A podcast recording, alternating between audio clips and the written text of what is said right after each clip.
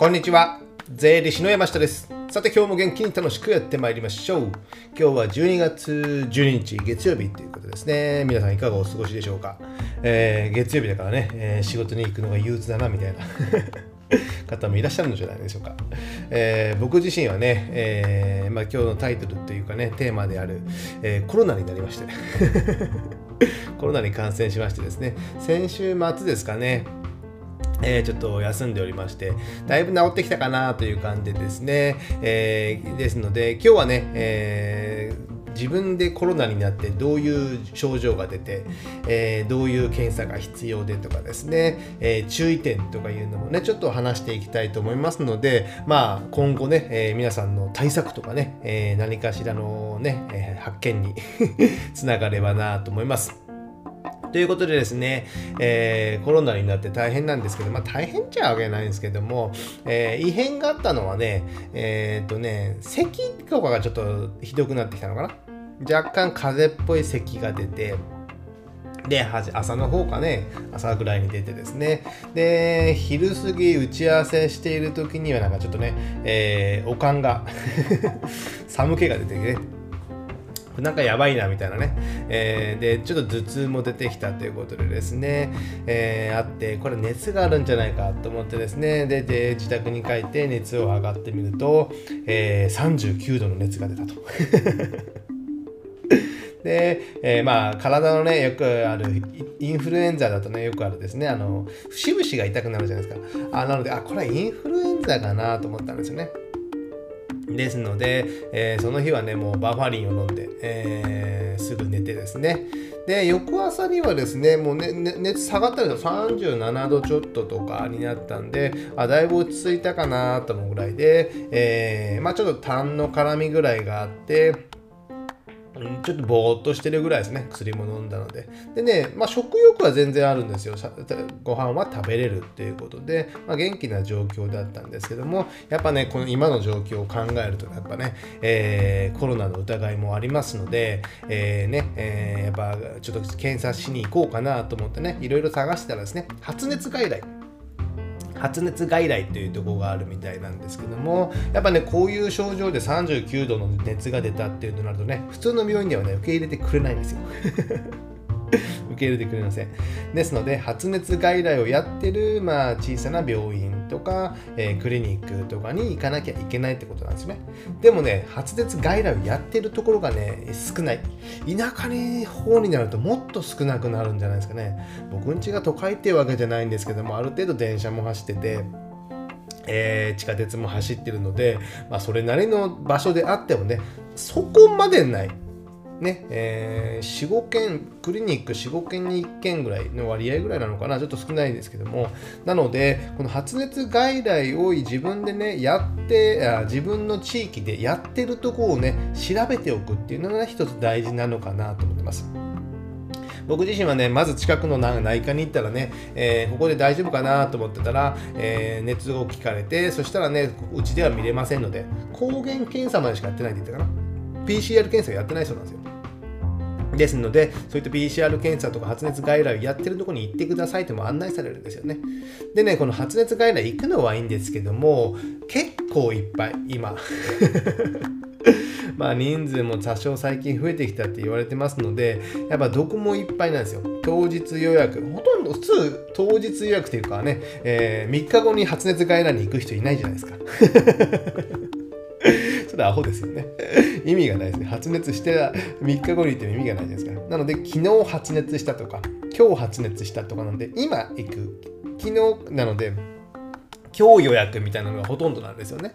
で、そしたらね、もう取り人数が結構限られてるので、もう取り合いなんですよね。取り合い。取り合いっていうかね、えー、予約でほとんど埋まっている。ですので、僕も3、4件まず電話、えー、発熱外来のね、えー、クリニックに電話しても意外と断られて、で、えー、他のところに1個電話したらね、9時半から電話予約しますみたいなね、僕9時頃電話してるんですよ。9時頃電話して9時半から一斉に電話予約しますって、一斉にって1台しかありませんけど、みたいなね。1回戦飲み会みたいなね。で、えー、いろいろ聞くとね、じゃあ何人ぐらいできそうなんですかって言うとね、その時ね、ちょうど土曜日だったんですけども、そうですね、5人ぐらいですかね。5人っすよ。それで終わりかみたいなね。なかなかそれで厳しいかなと思って、いろんなでで、えー、電話したらね、ちょっと遠めなんですけども、歩いて15分ぐらいのとこにまあ、中ぐらいの病院があったので、えー、そこに電話するとね、いいですよということでね、ラッキーだったと思ってね、行って、えー、来ました。でね、えー、病院のね、えー、まずね、行くと、病院に行くとね、えー、まずね、インターホンがあるので、もう受付にも入るなということね。病院の中にも入れなかったです。受付前にあ入り口前にインターホンがあるので、えー、僕が来たことを伝えてそうするとね、えー、保険証とかを、えー、お渡ししてで、え待っていると、え別室のね別室っていう、まあ、別室でもないですけどそこはね、え駐車場にねなんかねちょっと小屋みたいなのを作ってあってですね えー、そこの一角で、えー、PCR 検査とかをするみたいな別場所があるんですよね。で、看護師さん1人が現れてですね、もう重装備ですよ。えー、マスクやらなんかビニールを着てね、えー、ハロウィンパーティーみたいな格好されててですね。されてて、で、検査してもらったんですけども、まずはね、えー、第一ステップとして抗原検査っていうのをやるみたいですね。抗原検査。これがね、コロナプラスインフルエンザを調べれる抗原検査みたいなんですよね。で、ここでインフルが出たら、インフルの疑いがある。で、コロナとインフルが両方出る可能性もあるとは言われましたけども、その看護師さん曰くね、えー、今までは見たことはないっては言われましたね。なので、ここでインフルと出て、コロナと出なかったら次の PCR 検査に行く。なので、抗原検査ではね、PCR 検査よりもちょっと弱めみたいなイメージですかね。で、ここでコロナが出て、えー、インフルが出なければもうコロナの認定ってことなんですよね。ここで抗原検査でコロナで出るなら PCR 検査では絶対出るので、コロナと認定される。僕自身はこの状態ですね。コロナとなってインフルではないっていうことで抗原検査で出た。で、その PCR 検査までは受けてないってことなんですよ。で、抗原検査で、えー、コロナもインフルも陰性、陰性だったら、もう一度 PCR 検査をしてコロナの疑いがないか、えー、確認する。それで、えー、ここで陰性だったら、えー、ただの風邪でしょうね。みたいな感じですね。ということで、まあ、2段階で抗原検査と PCR 検査が受けるような形になる。で、その後、まあ、お医者さんが来られて、えー、問診されて、えー、時間にしてですね、えー、入ってから、まあ、30分前後それ1人でかかるので、まあ、もうちょっと効率すれば23人ねかぶせながらやっても僕はいいのかなと思うんですけども効率的にやれそうなのかなとは思いますよね。でね、料金としては、まあ、3割負担の部分だけで僕が自己負担した部分ですね。まあ、料金は2750円です。これ問診料とか初診料がほとんどでですね、えー、ここがね、面白いのが、あの、なんて言うんですか。えー、今ね、ちょっとね、領収書が領収書があるんですけども、このね、2750円ってね、普通3割負担なので、まあ、約3倍ぐらいすれば保険点数なので、まあ、5000円、7500円とかぐらいなんですよね。でもね、これにはね、含まれてないものがありまして、100%国が負担、国が負担っていうか税金負担であるものがあるんですよ。なんか、えー、なんていうのかな、コロナの手当みたいな、加算手当、加算点数みたいなのがあるんですよね。それがね、えー、1500点あるんですよ。僕が3割負担しなくてよかった。でも、その医療機関には10割入ってきますよっていうのが1500点あるんですよね。検査代は僕が負担したみたいな感じになるのかな。で、この1500点ってなるとですね、えー、かけるね、1点あたり10円なんですよ。10円なので1万5000円の、まあ、収入になる。病院としてはですね。なのでこの1万5000円っていうのは僕自身は自己負担は0%でもこの社会保険とか国民健康保険とかいいですかね。そこら辺からね、えー、病院に入ってくるみたいな感じなんですね。1万5000円です。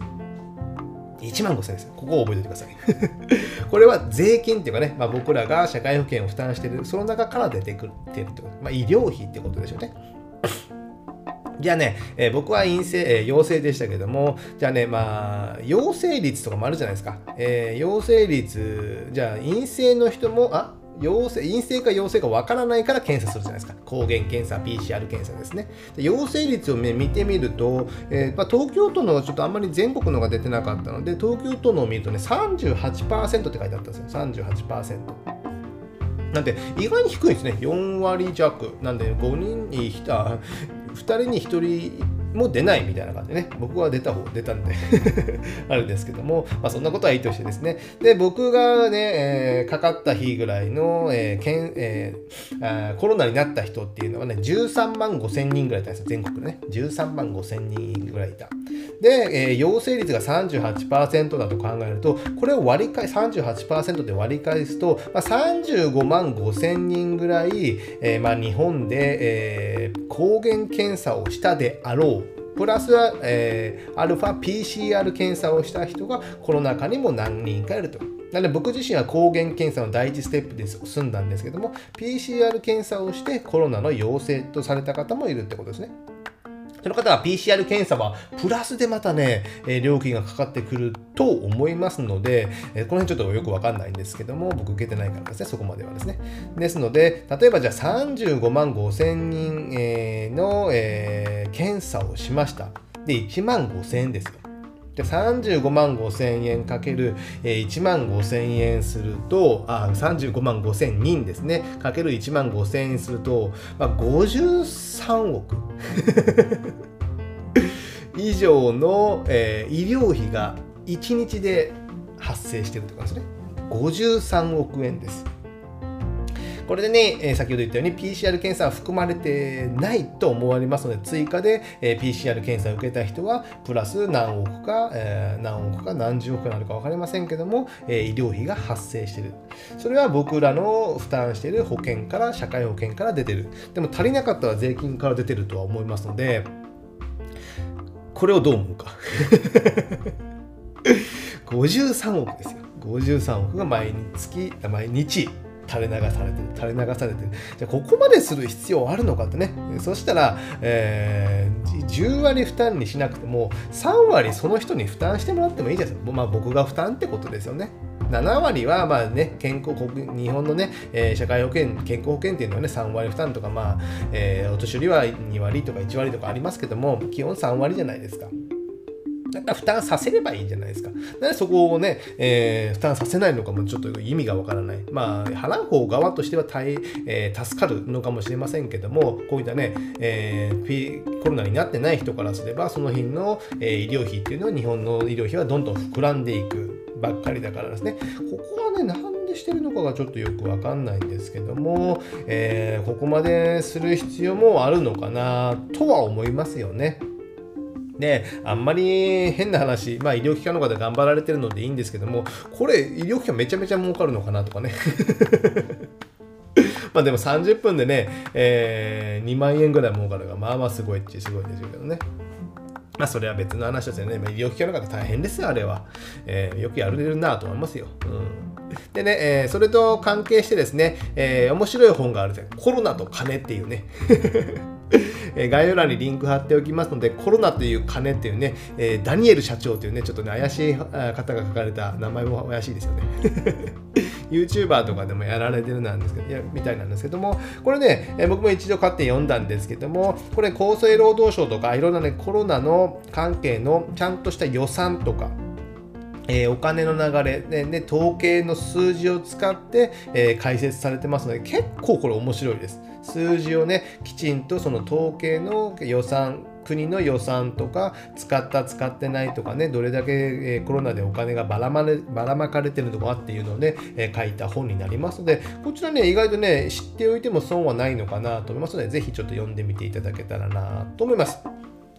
ということでね、医療費がね、こんだけ増えていって、ちょっとね、将来僕は不安だなと思ってですね、えー、だったらもう1万5000円のこの30%、えー、30%って考えたらもう5000円ぐらいになるとか、そう考えるとやっぱ高いですよね。5000円ぐらいになって、先ほど僕が負担した2750円と合わせると7750円ぐらいになる。でも、まあ、それぐらいね、自分がね、その病気になってなるので、えー、検査することによって、えー、他にもね、感染を防げたりもするじゃないですか。気を使うからですね。ですのでここら辺は負担しても致したから致し方ないのかなと思いますのでこの辺はね、えー、国民への3割負担っていうのはさせてもいいのかなと僕は考えております。ということでですね、えー、皆さんもねちょっと注意していただいてですねやっぱね先ほど最初の方に言ったように発熱外来。えー、皆さんがお住まいの地域、まあ、病学校あの学校あ仕事の近くじゃなくて、まあ、自宅の近くがいいでしょうね。自宅の近くの発熱外来をやっている、え、病院をきちんと探しておくこと。これが1つ目ですね。で2つ目としてはあのー、風邪薬っていうかあのバファリンとかね、えー、解熱剤とか頭痛の痛み止め、バファリンとかですね、そういったものを一つ、まあ、忍ばせておく。あと、お子さんの場合はね、お子さん用のその、ね、バファリンとか子供は飲めないので、えー、子供用のそういった痛み止めとか解熱剤っていうのがあったりしますので、えー、子供用のも買っておく。あとね、水とか、まあ、ポカリスエットとかね、そういったものとか、朝のね、えー常常時常備。常備しておくみたいな感じね。僕ね飲もうと思ってね、えー、イオンウォーターみたいなのがあったんですあこれあったあった。飲もうと思ったらね、え、2022年の4月がね賞味期限なんですね。4月かと思って。半年ぐらい前やけど一応飲んでみようかと思ったらね。意外と酸っぱかったんですよね。これが正しいのかどういのか分からなかったのでちょっと吐き出しましたけどね。すいません汚い話で。なので、えー、そういったね、え、賞味期限もしっかり確認して、そういった飲み物とかいうのもちょっと常備しておけば、まあ、最低限大丈夫かな。特段ね、病院に行って、えー、コロナだったから薬を処方されてはないんですよ。もう問診されただけなんですよね。なので、も風邪薬で治る程度なんですよ。ですので、まあ、解熱剤、あのあと頭が痛くなるような痛み止めみたいなのをね買っておくだけでちょっといいのかなと思います。あとね対策としてはね、えー、人混みがいかないってことです。僕の原因としてはまあ先週末に行ったえー、っと先週末先々週ぐらいか。先々週ぐらいに行った、まあ、京都と大阪の人混みがまあ原因だろうなと。考えられますということでね、やっぱね、この旅行支援もね、ほんとね、コロナを広めてるだけなの可能性というのもね、なきにしもあらずっていうのはありますよね。なので僕,、まあ、僕は旅行支援で行ってないですよ。対象にならなかったからね。なので、やっぱこのね、人混みに行くのはちょっと今の時期は、あんまり僕はよろしくない。よろしくないというか、まあ、おすすめはしないかなとね、今回ね、えー、本当コロナになって分かったっていうことで、まあね、家族にも移りやすくなりますので、まあ、子供もね、オンライン授業とかになったり、えー、仕事もね、えー、スケジュールリスケしなきゃいけなくなったりしてですね、年末に向けてね、またね、ずずれたりしますので、まあね、えー、ならないならならない方が良いので、えー、ぜひね、皆さんもね、えこういったことにちょっと注意していただきたいなと思います。じゃあ今日はですね、えコロナになって、えー今の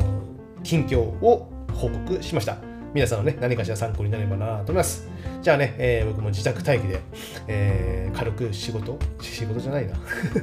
ちょ。今日、今日ぐらいまでね、ちょっとゆっくりしたいなと思ってます。じゃあ今日はこれぐらいにしたいと思います。ではまた次回お会いしましょう。さよなら。